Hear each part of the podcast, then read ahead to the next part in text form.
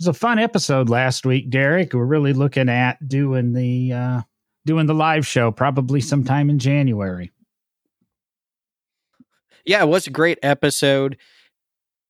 Hopefully, you know, those who listened, you know, if you haven't already reached out, reach out, comments, connect with us because we really, really want to put that live show together and uh, have a little fun with it.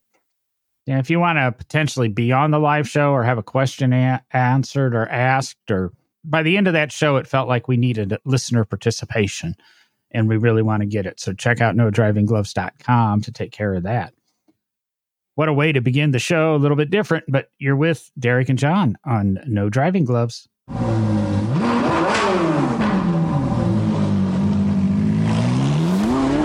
So, you want to talk about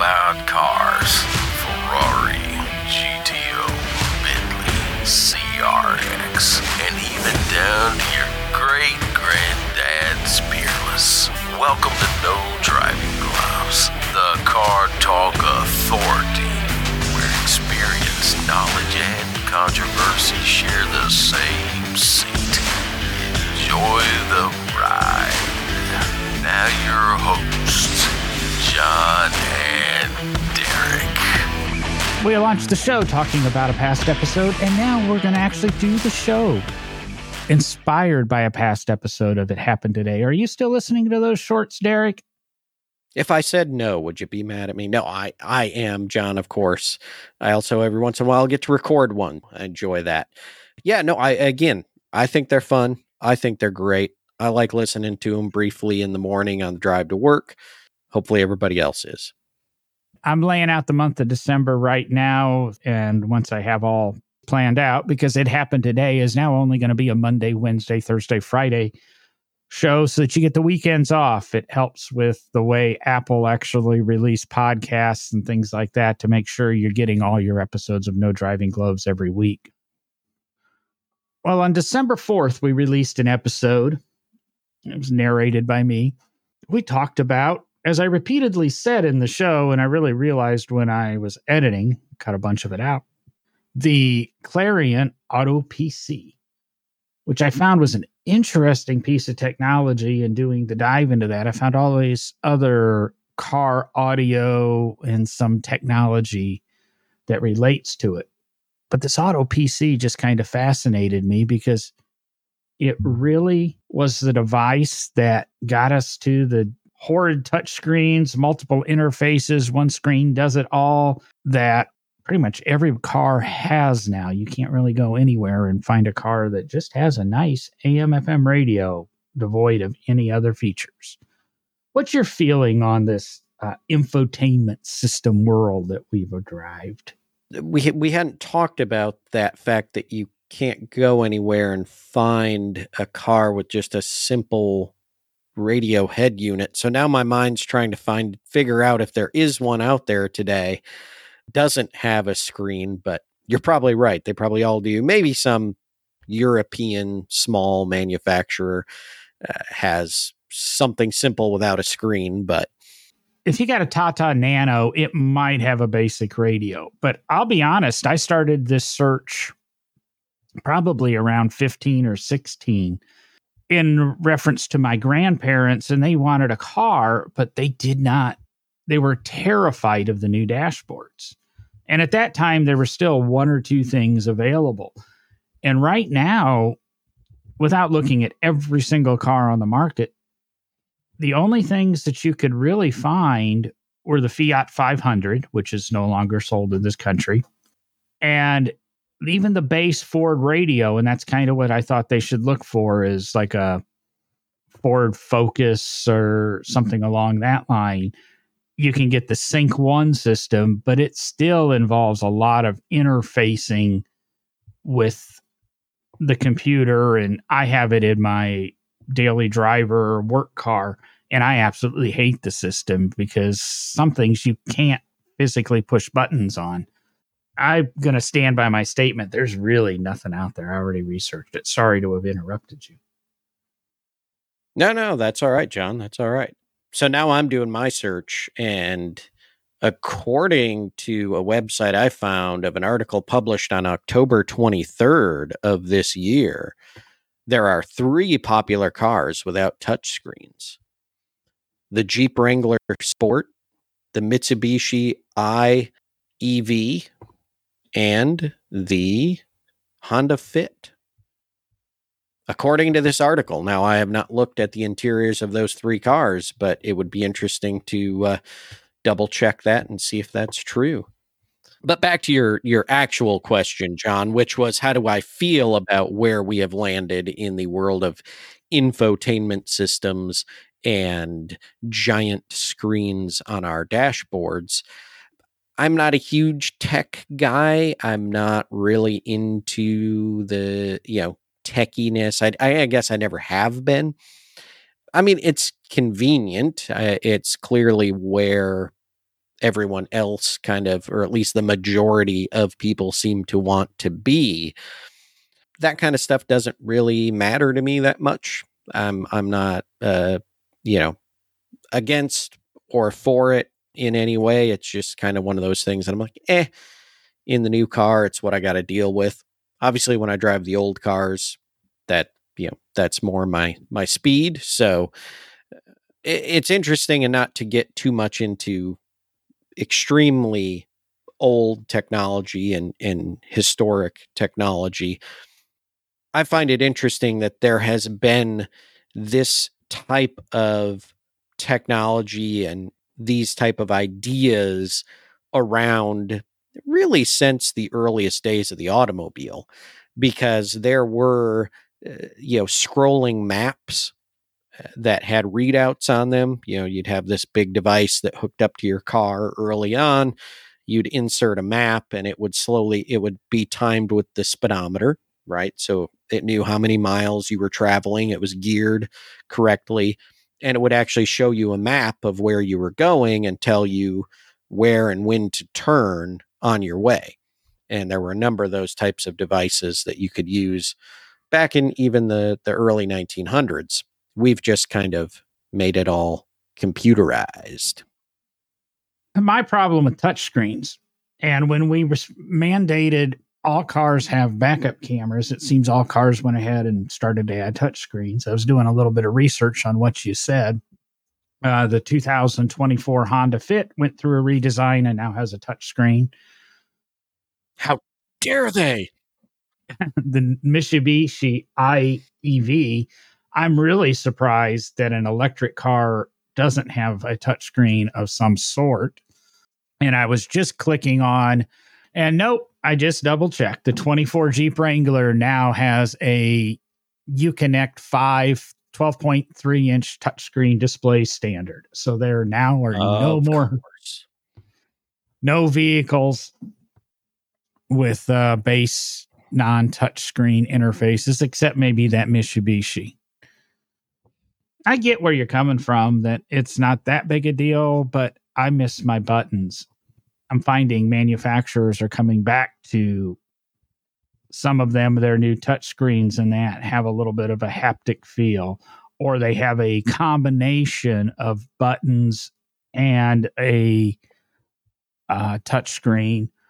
I can't remember what car I just recently was listening about, and they were talking that it has a TFT display above a row of buttons and you can rotate through the TFT display, but it's not touchscreen. There's actual physical buttons below. So it changes the labels of the buttons, but there you have physical buttons because you want that, you know, firm feel, take less taking your eyes off the road because you have to look at a touchscreen to touch the mm-hmm. buttons and that.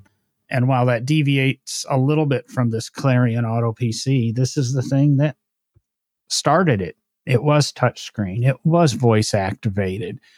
You could, for $239 on top of its $1,300 purchase price, buy a cell phone interface for it. And then there were special adaptable cradles for it if you wanted one for the Nokia 5100, 6100 series phones another $160 and I had a Microtac 550. My holder would have cost $60 back in 1998. Then it had um, navigation software, and you could get it Clarions, Odysseys, or Navtex anywhere between 150 and 250 dollars. The Auto Connect module, the CUE receiver, all this stuff cost extra. Just to let you know, back in the day, 16 megabyte flash memory card for this unit, $60. I just bought a 128 gigabyte um, SD card for 12.99 and a Clarion six sticks changer for 400 bucks. It's just where that technology started, 2000 2500 bucks. You could have had a very antiquated version of what's standard and what we determined was every car today. Well, and I find it interesting, John, in this period of time when when that unit was coming out and all the add-ons you could get.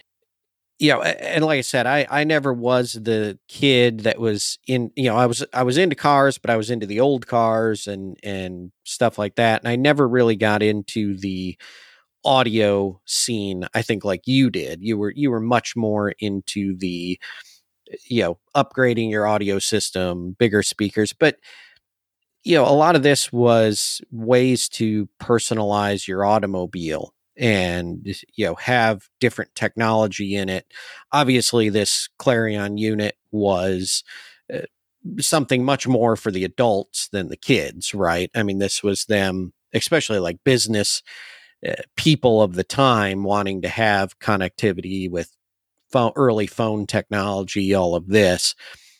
This is also kind of a, a part of that modern vehicles sound systems and these interfaces and, and infotainment system and uh, that all the technology that's going into it it's going to become a lot more difficult to do those personal audio upgrades and things that were done at the time you're going to have to be a computer engineer in some ways, software engineer to do some of these upgrades. When I think when we were younger and and doing it, you obviously much more into it. I helped install some friends' radios that they got. It was it was a little easier. You know, wiring harnesses were a little easier to work with at that time, things like that. You know, it's it's also that evolution of technology that is I think moving the car further and further away uh, from something that we can kind of personalize and and modify as much as we have been able to in the past. Does that make sense to you, John? It makes perfect sense. We touched on it a couple episodes ago when we t- kind of talked about safety and being conscious of mm-hmm. safety when you modify your vehicles. Because you're right, back in the 80s, and earlier for sure, you could pop it, you know, you can put an in dash in in a car in an hour, hour and a half, swap the radio out, get a better radio. In my era in high school, everybody had the Pioneer 4 by 10 or whatever things on their rear parcel shelf, which is probably illegal now just because of the flying projectiles and an accident. Pop a thing out, unplug it, have a wire harness, or just splice some wires together, pop everything back in, and you were done. With a modern radio, you might have individual wires going to it. Most likely, you have some sort of wire harness, if not fiber optic cable going to it, that's covering, you know, one thing plugs in and it covers all the functions. And now it amazes me that aftermarket car stereos still exist because then you get by, now you have to buy an adapter to each vehicle and you know make it work. And as i said in the safety episode honda started this in the mid 90s that you couldn't even take the in-dash out of the car the factory one because they started to route their power door locks and because they used the radio antenna. So the power door remote keyless entry um, power windows all this stuff ran through the radio. If you took the radio out you disabled all of those options. Believe it or not power windows were an option one, at one point in time. That's when it really started to get complicated. And you know people still do it. People still upgrade. Uh, we're look working off an article from crutchfield. And you know back when i was a kid crutchfield was a 100 page catalog you got once a month once every six weeks. And it was just loaded with car stereo stuff. And You call them up and they'd help you and wonderful company. Now the catalog's really thin, internet and lack of product. Back in my day, you go into a Best Buy and they'd have a wall of car stereo and aisle after aisle of amplifier and things and an install bay in every single store. And now my job takes me into a bunch of Best Buys per month. And I think only three stores have install bays out of like 25 or 30 or Best Buys that I go into. There's just nothing. Walmart doesn't have a wall of car stereos like it used to. It's just, it's a really tough business to be in because it's so hard to get rid of the factory system. And now with touchscreens and that, they're so integrated into the dash, it's not a standard slip in chassis, very specific to the vehicle. Uh, we talked, I had the radio replaced in my 15 Fiesta, you know, my driver car. Radio had nothing to do. There are buttons on the dashboard, and there's a little screen at the top of the dashboard. The radio's down by the floorboard. It's just a big silver box. And, you know, they had to change that out, but it, you know, there's nothing behind the buttons and stuff like it used to be. Yeah, and I, I you know, you talk about that, and again, I was never one to. I don't think I ever changed. Uh, uh I think in the Beretta, sorry, in in my Beretta, I put you know aftermarket head unit in it and some upgraded speakers in the the factory location parcel shelf. But I never really dove deep into that world. But I do remember the walls of stereos, you know, head units at Best Buy and, and Walmart and places like that. And I think kids today are going to miss out on that experience of going in and turning on the head units that were plugged in and had speakers hooked up to them and blasting music just to be that young stupid teenager that was doing something dumb in the store you know well let's talk about some of these revolutionary things that entertainment systems might have had and since you weren't into it and i've always been into it it'll be interesting to see if you remember or recall this because the first thing uh, that they had on their list is the uh, Blaupunkt Berlin. This still shows up. This was just a standard, it's kind of a cassette deck that was went into the standard radio position, and then it had this stalk that would mount to your center console and that, and it had buttons and stuff on it that controlled. It brought the controls closer to you, and also had the analog radio dial with AM1, AM2 frequencies plus the FM frequencies uh, $850, which is about $3,800 today for one of these. And they're commonly, if you're into the Radwood stuff or the late uh, Malaise era, they're commonly in your Mercedes and Porsches just because of the price and Blaupunkt being German. These showed up in a lot of these cars. Have you ever seen or experienced or played with one of those? Nope. Nope. Nope. Never never came across one of these. Yeah, you got to get out a little bit more because they actually if you want to have the pimped out say 79 Mercedes or pimped out Porsche 930, you got to have one of these in your car. This is just the way it was. Maybe that's the problem, John. I don't want either of those things. well, how about the uh, Sanyo FT415 with the corded microphone so you can use it as a dictation machine while driving.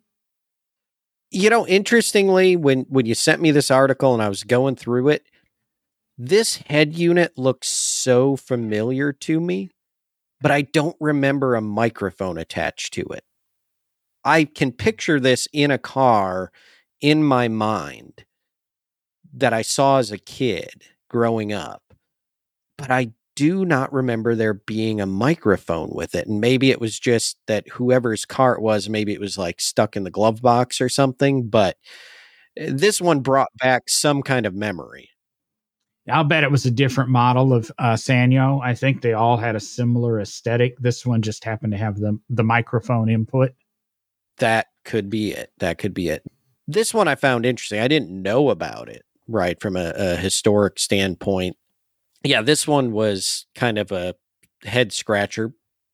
So you're you're dictating your message onto your uh, cassette tape, and then I, I, just the whole process of this, and, and it's because of the world we live in today, right? That everything's so simple. You have a phone, you record a message on real quick, and then you play it back later. But just the whole idea of oh, I gotta, I gotta, I gotta remember that. Let me, let me pop a, a blank cassette in that's you know an actual recordable cassette and get my microphone out, record what I want to say, and then eject that cassette. Make sure I take it with me to the office or home. Get my you know, radio out at home that has a cassette player. Put it in, rewind it, play it, write down what it, it just seems so in today's world antiquated and and cumbersome to to do all that. I'll say in 79 if I had a car and I was my 50 years old and 79 doing what I'm doing, I could really see the benefit of having this, you know, driving to the office and doing your dictation. When you get to the office, you pop the cassette out, you walk in, you hand it to her secretary. She'd have her cassette deck on the desk. Remember, this stuff was just sitting there to be used. Pop it in, and then she'd do the transcribing, and all, all, it would all take be done. At the end of the day, as you're leaving, she hands you that tape, and you just re-record over it on your way home and your way back to work. And the next day, you hand her the tape, and so on and so on. It would be a very convenient thing it was a few years later that the micro cassette decks and the mini cassette decks kind of came out. And I had one of those I remember I carried with me to do notes. And I didn't ever had the secretary to transcribe it. So sometimes they weren't very effective. And even today, when I'm driving, I'm listening to my podcasts and stuff, and I don't want to interrupt, pause my phone or whatever to take a note. I carry a digital recorder and I will still do dictation into it. And that's the exact same thing you just said. It's a matter of remembering to carry it from the car into the house, plug it into the USB port on the computer, transfer the audio files to the computer, have software transcribe that audio file into text, and then I'll file it into the proper notes only to be forever forgotten. I think some of us are still using this piece of technology this was just the first use of it. And yes, I I found a new podcast app that I can't decide if I want to pay for, but it allows you to tap it and it'll like remember the last 60 seconds of audio so that you can take note when you're listening to a podcast and you want to take a note hey i need to listen to this later or this website or you can tap it and it's still the same thing. Then you got to remember to go to that file in your phone and look it up. It needs to instantly email that to me. Oh, there you go. Send them a send them a message. Tell them they need to add that to the features. Where are we at here? Because I, I remember under dash units. I actually still have a Motorola under dash eight track deck. Um, and I guess that here we do have the this is a Pioneer, and I don't know if the Craig is. I've got a Craig and a Pioneer shown here. The Pi- Craig is definitely eight track, the uh, or the Pioneer is, and it looks like the Craig is too. I had this, like you said, I used to do these competition car stereos, and I had my Blaupunkt Chicago or my Blaupunkt New York head, head unit with CD and all of that, and then below the dash, I had this Motorola eight track player installed just for the attention points. Yeah, I was going to say, you know, my my thought of underdash unit is like, you know, the old underdash record player that was you know in the like 50s and 60s, but that's, you know. And actually the very the very first radio units were that were installed by factory were under dash units because that's the only place they had to put them. They they just kind of stuck them under the dash and hung them down back in the 20s. I can understand that in the early cars. You know, it makes sense in the early cars. But by the 50s, wouldn't the underdash record player get in the way of the underdash Kleenex box holder? Well, they were right next to each other. You had to make sure you had enough room. I mean, the, the cars were like ten feet wide, so you had a lot of a lot of dash space. So, Speaking of uh, previous episode, you'd be able to put that 33 LP on there. yeah, nice. No, didn't? They they played 45s. Most of those played 45s, didn't they? I I think yeah. If I remember, I think they were forty fives. Yeah.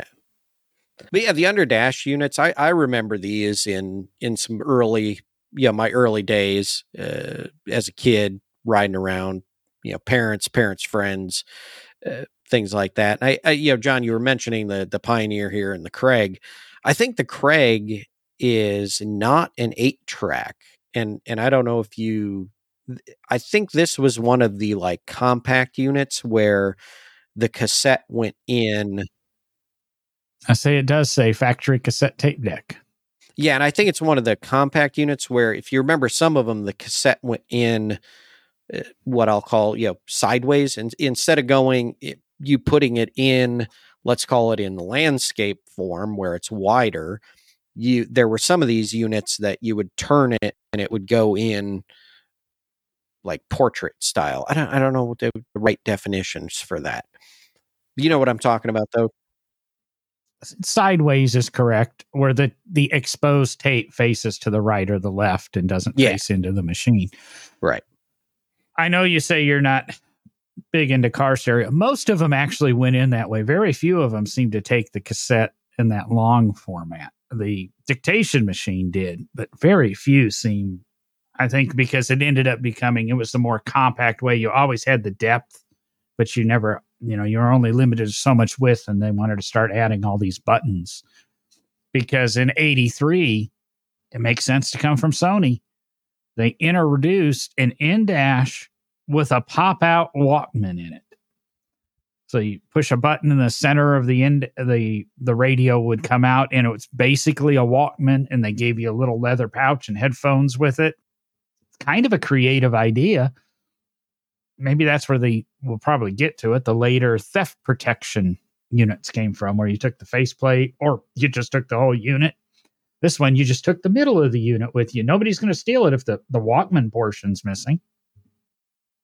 Yeah, that's very true. And it made me think of exactly what you were talking about when I when I saw this. The head unit I put in my Beretta had the removable face for you know anti theft Eh, the the problem I found with that was eventually over time the contacts like to not uh you know they they like to get worn out and not contact correctly and then I had all kinds of you know I just eventually just left the the face of the head unit on and never popped it off because every time I'd pop it off and try to put it back on it didn't want to seem to work right. Yeah, uh, I s- never really took mine off and I think at some point maybe it was Alpine had one that would draw the faceplate in and then it would drop a blank faceplate over it all automatically when you turned the car off so that it looked like you took the head or the the faceplate with you I really thought thieves were stupid back then yeah right you know but that makes me think and and hopefully i'm not jumping ahead too far here john but i do remember again that wall of radios head units at Best Buy. I remember distinctly the first time I saw, and who knows if it was Sony or Alpine or one of the other numerous brands of of these head units that were out. But do you remember the one that it had the the faceplate and you would push a button, it would rotate down, and then actually a digital screen would come out and flip up out of the head unit, and you would have a digital screen in front, you know, eh, where the radio would be. I mean, so kind of, you know, like today's, you know, infotainment systems, there was actually a small, I don't know what it was, maybe a six by six or so five by five digital screen that came out of the head unit, and then you would use that as the uh, controls? Oh yeah, I mean, actually, those still exist now, where uh, you get the small head unit and you push a button, and this now six or eight inch or whatever screen comes out, so you can watch your videos on it and control the unit. Then also blocking half your dashboard. Well, yeah. Who needs a dashboard? Come on. Let's go ahead and jump up to, and I'm sure this was right up your alley, the bass shakers. These are these kind of subwoofer things, but they really weren't speakers, but you'd mount them to the bottom of your seat, connect them to your stereo, and they would shake your seat so you'd feel feel the bass. So, so is that is is that the way that's these are these are bass shakers? They're not bass shakers. You could probably use them for bass shakers. What you do in that instance is you would clip them, you would attach the tail of the bass to them, wire or um, zip tie it to it, and then you play it and you'd hold the bass so the scales were facing downward and it would shake the scales off the fish for you. Oh, I, I was talking about just, you know, the play on words, John. Yeah. Put them under your seat and they become bass shakers. Well, when you're fishing, you put your cooler on the seat. All right. Well, that works. I think we'll skip over the mini disc craze because history sort of skipped over the mini disc craze. yeah, mini discs. Weren't those fun? Yeah, that was like a year and a half, 18 months of mini discs. I think I saw like two of those in my life like literally two mini discs, and that was it. And then it was like, well, that's over. You might actually have me beat. now the problem is though, is I don't remember when or where I saw those. They may be in the collections at Henry Ford Museum, and I saw them there, and they weren't even in period. They were just in a museum setting. this one from Panasonic from I don't know what year this thing came out with the built in speaker. You turn on the radio, and this little five watt speaker popped out, folded over, gave you a center channel. Makes zero sense to me because a guy buying a custom, you know, $600 head unit, this is probably 86, 87, is probably got a thousand watt car stereo. And what's a five watt center channel going to do for you? Yeah. Now, Just, what I thought about when I saw this, John, was this would make good sense at the time if this was one of those, you know, blue, you know, if it, if it had connectivity to your phone, what that would have been great for was the microphone pickup. It flips out, it's kind of right in front of the, or at least to the driver's side of the vehicle you could have talked at it and it would have been a perfect place for the microphone. That's exactly what it looks like too. It's not very thick and um, as a microphone, that would be wonderful. Maybe uh, Panasonic should reintroduce this with Bluetooth capability and that being a microphone. There you go. We're making people millions here. We definitely are. So then we slide up to the fan. We talked about them, the Phantom face plates, the Alpine that popped out and flipped itself over. Uh, and this this is how new we're getting. This is a CD MP3 receiver. So now we're to the 2000 there. But uh, the Kenwood KDC 7007 and 9007 came with a little flat remote like you get with every LED lighting system you buy on Amazon for $18 now. Um, and that one is the one that motorized the flip. It's really funny. This whole article, they, they skip over the detachable faceplate.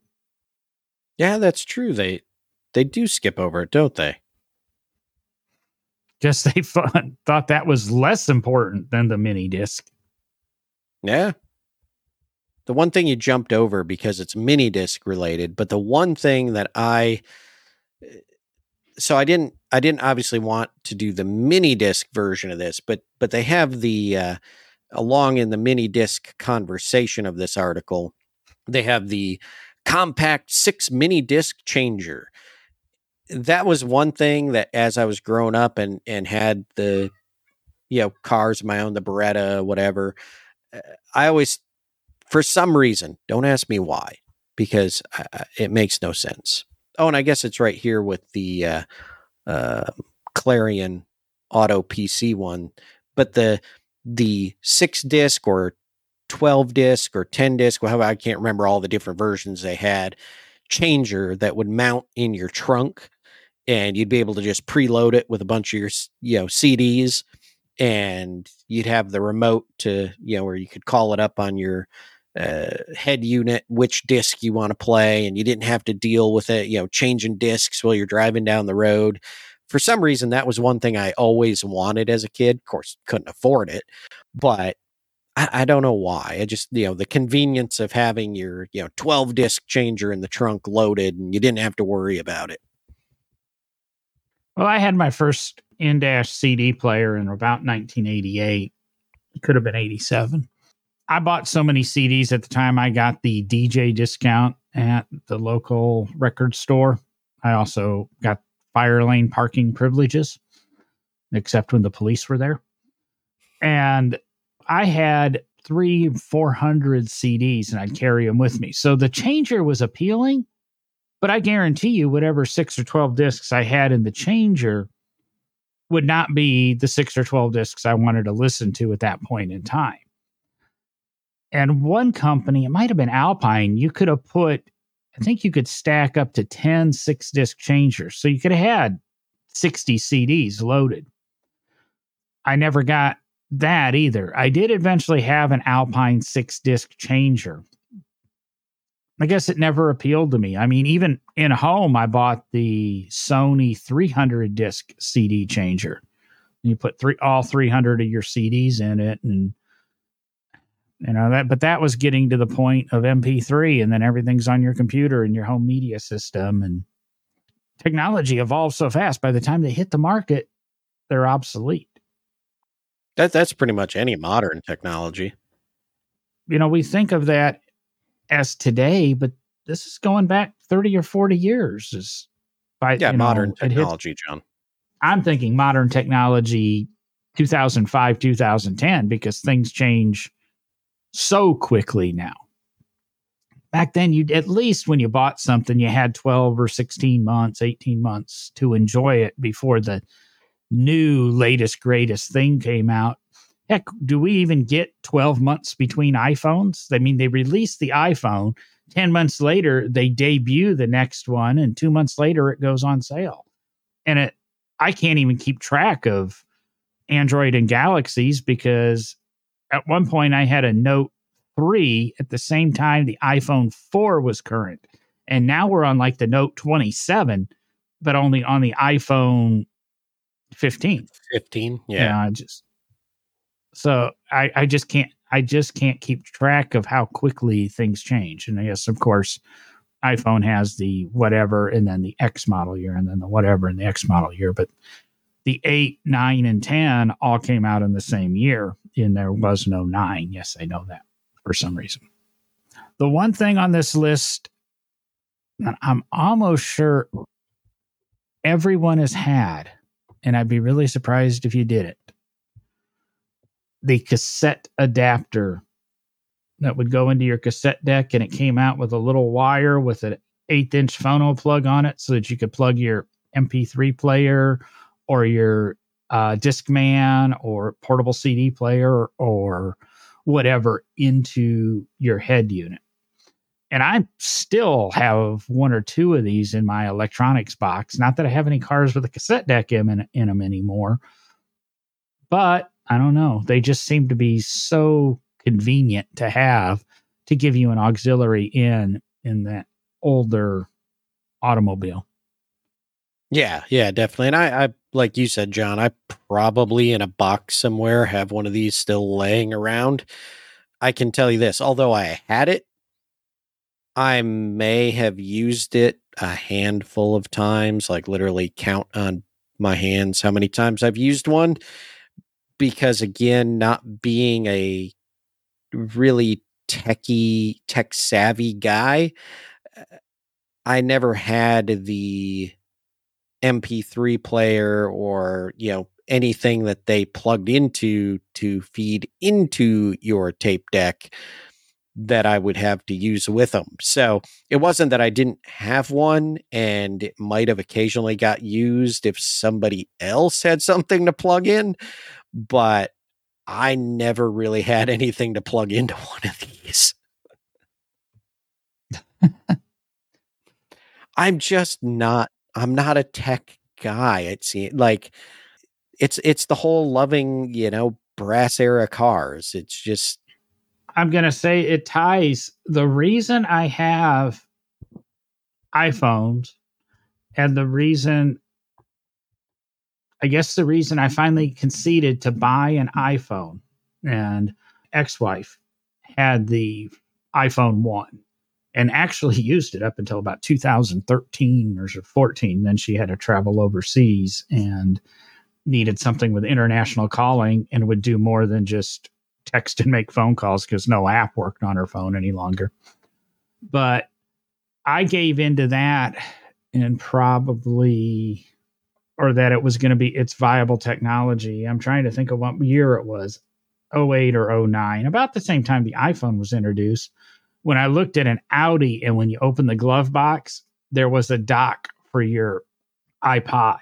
It had the 30 pin adapter in it, and you would you could slip your iPod in it and it would plug in. And I go, if manufacturers are building things specifically for one device, this has to be the technology that's going to stick around. And how it came about, Steve Jobs was still with us at the time, and I don't know if he's the one that went and said paid, "Hey, you're going to put this in your car." Uh, I don't know if Apple paid for it. I would think somewhere along the line they paid the manufacturers to put this in their cars. But it made my decision that the iPhone was going to be a piece of technology that was probably here to stay. Now, then again, you know, the 58 Cadillac Biarritz had a, a bar in it, and those seem to have went out of fashion. But that's what got me into and then very shortly thereafter all the other manufacturers started to adapt definite iPod docks and now, of course, we're to wireless charging and it doesn't matter. You just drop your phone on your charge pad. Hopefully, it's a charge pad that doesn't let your phone slide around too much. And then you have your wireless Apple CarPlay or your wireless Android Auto, and you don't have to think about it anymore.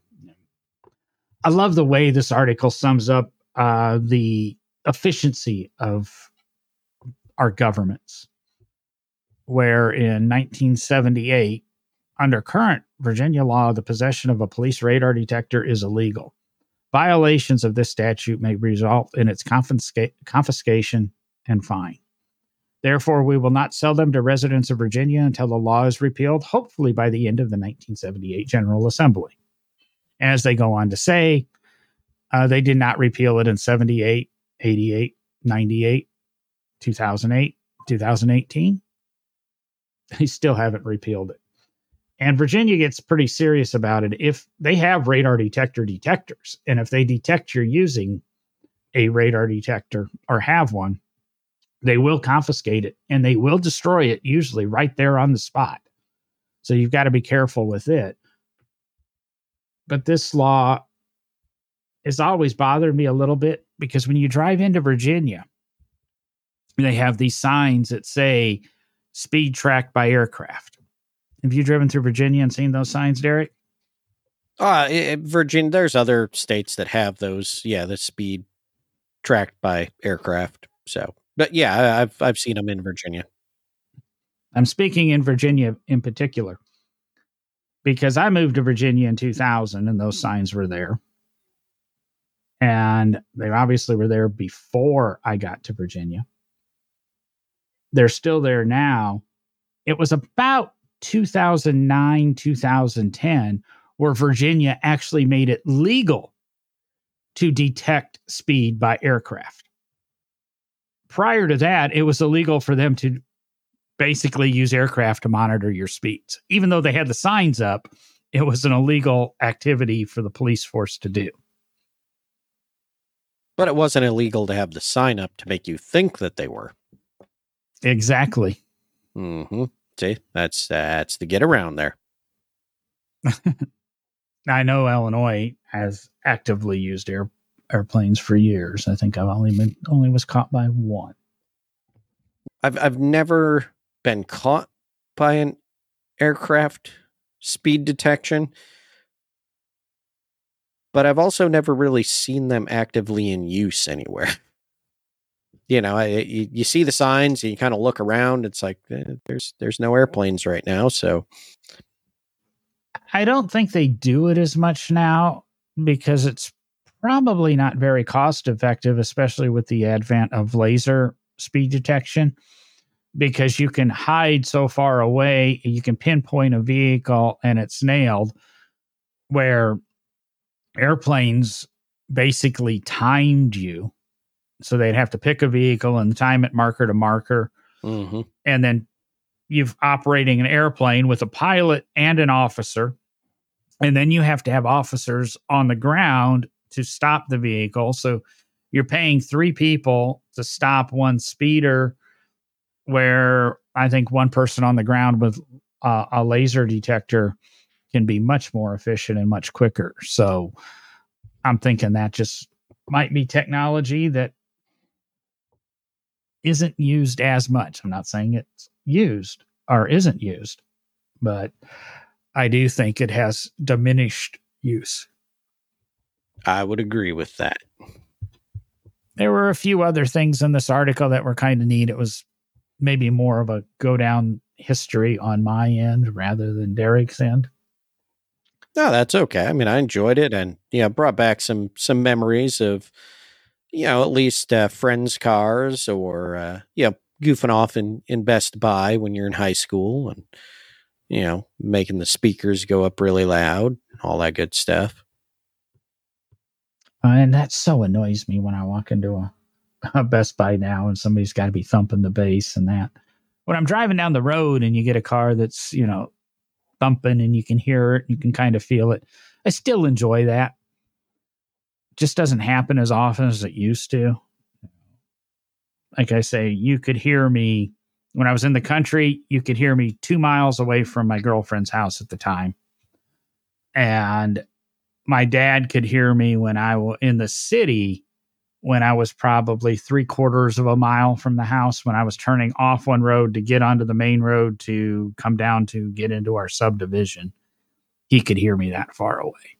And hence, they used to say you can't get hearing damage from recorded music. Mm. That must have been an internet thing that was going around in 88 or 89 because you can get he- hearing damage from recorded yeah, music. exactly. Yeah, how's your hearing, John? Well, what? Yeah, exactly. And with that, eh, thanks for the trip down memory lane. Hope you listeners enjoyed. We've got another controversial topic coming up next episode. Maybe not as controversial as last week's, but we're going to get back to no driving gloves next week and really dive into something that has been irritating Derek and I lately. You have any closing statements or words or Oh, wow. Hmm. Hmm. Hmm. I don't really think so, John. Um, don't listen to your stereo systems too loud, or you will wind up hard of hearing. Just a PSA from No Driving Gloves. to heck with that, Derek? If your mirrors ain't shaking, you've been taken. John is out. This show was a part of the No Driving Gloves Network, produced and edited by John Viviani, a Magic City podcast, with voice work by Gary Conger. So until the next exit.